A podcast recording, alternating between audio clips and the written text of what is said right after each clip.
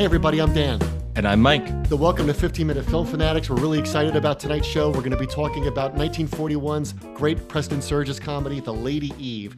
This is a movie that Mike and I both loved. We watched it again for the podcast. Um, Criterion just put out a whole bunch of Preston Sturges films, but this is a, a perennial favorite. The Lady Eve, Mike, you said it's one of your favorites. Why?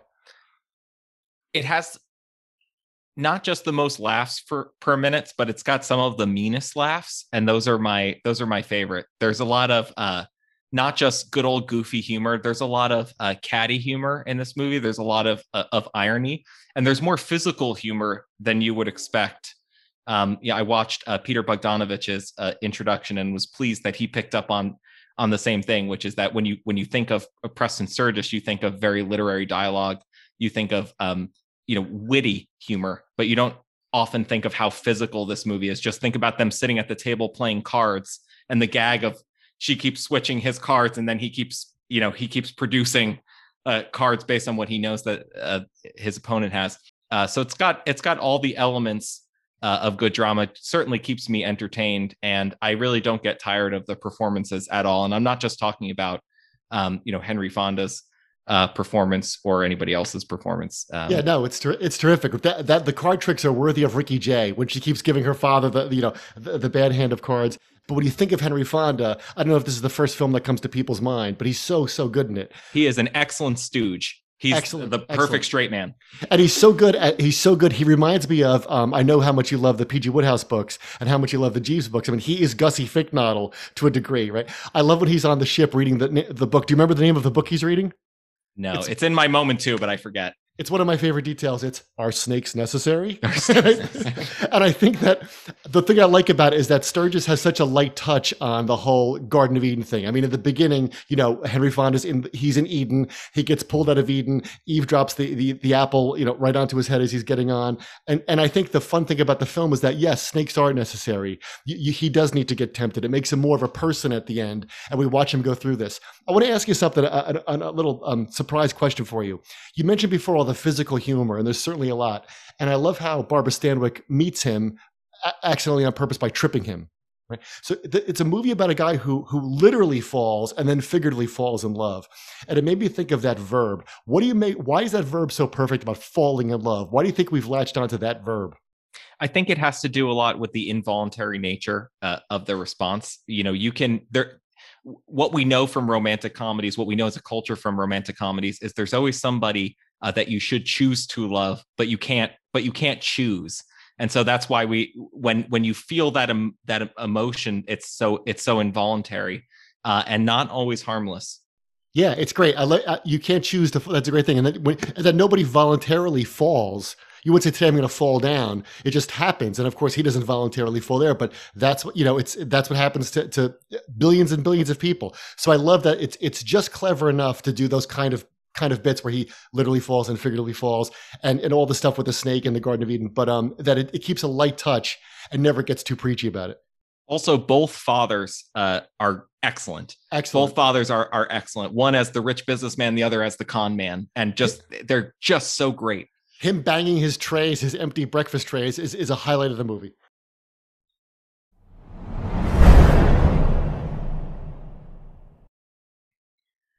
Welcome back. So, in part two, as you know, we like to talk about our favorite moments or a moment that we think reflects the film as a whole. Mike, what's yours? Uh, mine is when she sees him for the first time uh, on the ship and she's doing a running dialogue or monologue for herself about all the women that pass by the table because he's he's obviously he's a wealthy handsome gentleman sitting by himself and so and so he's a target and uh, it's just it's funny for a number of reasons one is uh, barbara stanwyck has the perfect voice for that kind of scene uh, she, her delivery on each of the jokes is absolutely perfect um, and and the comedic timing uh, of the scene is great the other is it's it's such a great narrative technique because it comes obviously very early in the film, but it helps us establish Barbara Stanwyck's character because you know just like he she's studying him the way he's studying a snake. Uh, she's she knows exactly how to make her approach. She knows how it's going to go down, and she's watching all these amateurs try to catch his attention. And of course, they're falling down in front of him. Right, the one lady drops her handkerchief, and she and she laughs because she's that that's too much of an amateur move for her. She's not going to drop anything. She's going to drop the guy Excellent. Yeah. I, what did you think? I thought it, I was going to pick that for my moment, but I didn't. But it occurred to me how much she's like Preston Sturges. So she's like a film director there, right? She's looking at an image and commenting on it for the viewer and telling the viewer what that means. And that's how great directors work. And of course, she does, so to speak, direct his life for the next, you know, however many, however much time the, the, film spans, and that she has to do the same thing with him and his emotions and manipulate them the same way that Preston Sturges does with ours and it's it sets us up certainly for uh, the denouement of the movie, which is that she's got to uh, win his heart fairly, and then she's got to convince him to have an affair with her, but she's actually his wife. Correct. If you and if you've seen the film, that makes perfect sense. So my film, my moment in the film was when um, she goes back. To, they go back to get her um, change her clothes, and uh, she starts playing with his hair. So they're on the the chaise lounge, and she starts playing with his hair, and it's that long master shot where you just see the two of them, and she's kind of whispering in his ear, and he's he's barely hanging on because he's swooning because he's smelling her. He hasn't been near a woman. She's and my my thing about that scene that's great is first of all how long it goes on for. That that scene should have been somebody should have yelled cut. I mean, I'm glad he didn't because it's perfect. But you would think somebody would have yelled cut way earlier into that.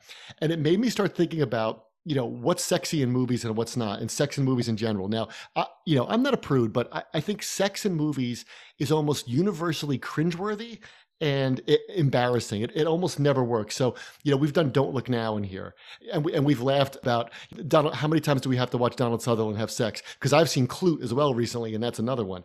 And in Don't Look Now, I know the point is their marriage is getting back together, but it, it goes on like I think I think it goes on for an uncomfortable amount of time. And you hear people talk about, um, you know, Brian De Palma and his. I mean, I think Brian De Palma makes movies like he's a randy, like fifteen year old with a, with a movie camera that can finally get people to do what he wants. Um, you know, you mentioned Watchmen a couple weeks ago, just off the cuff talking about fights in Watchmen. There's that scene in there's a sex scene in Watchmen where they play um, the cover of Leonard Cohen's Hallelujah, and that is that is more cringeworthy, I think, than anything else trying to turn that book into a movie. So, and even The Godfather, I was thinking about The Godfather too, right? So, what's the sex scene of The Godfather when he goes to Sicily and Apollonia takes her? But that's really only to show that she's the opposite of Kay, like she's you know she, she's not this this uptight wasp. So that's there's two whole... sex scenes in Godfather. Well, that's okay, right? Okay, right, okay. Well, the first one, right. And the first one shows you exactly what Sonny's like. I had to do the math there for a second. Very good, Mike. The first one is is is purely character driven to show you what a, what a guy Sonny is. Um, so character driven is one thing. But here, going back to this thing about her playing with his hair, I think that the tension of that scene goes on so long that even now it's it's almost kind of shocking and it, it's wonderful, and you totally see why he's swooning. And and what it's like to be out of your with a girl that's out of your league, this woman totally out of your depth, and she's just playing with your hair and whispering in your ears, and and he can't believe that it's really happening. It reminded me of that great scene in North by Northwest when Cary Grant and Eva Marie Saint are on the train, and instead of giving her one long kiss because Hitchcock couldn't go over a certain time limit, they decide he makes them kiss each other, you know, a thousand. They break it into 20 into yeah. 20 segments. Yeah. yeah. Which is infinitely sexier and infinitely, you know, more erotic. And I think the same thing is going on here where he, he realizes he's he, he's so out of his depth and we love him for it. Because there's a kind of visual eroticism I think that only works by implication because you you can't you can't pick a detail that would be sexy to everybody but it but an implication reaches into the same place in everybody's brain and says what's in that drawer for you and and that's and that's how it works that's why it's a, it's appealing to a, a greater percentage of people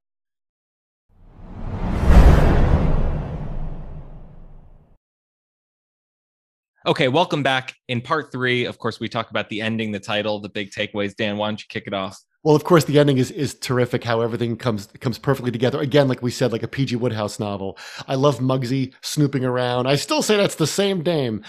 And it made me think that as they go into the room and shut the door and start to talk about their marriage and, and their upcoming married life together, it made you think about, or at least it made me think about, when you go into a marriage, how much do you really know that other person? So she's trying to tell him what's going on. He doesn't really know what's going on. He's not surely, he's not, he doesn't know the whole story like we do, or like Muggsy suspects, right? But it's kind of funny that a, a part of a marriage is, is learning more about other person. You don't, you don't understand that person 100% when you go into it. But as you go on, if it works, your percentage will go up all the time.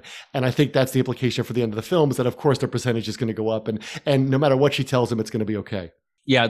this is definitely intended to be a happy ending. Sure. And it's, th- there's too much to unwrap before the end. For like, if you ask me how much Henry Fonda knows in the final moment when she says "I am too," I I wouldn't be able to say whether he fully knows what's going on or not.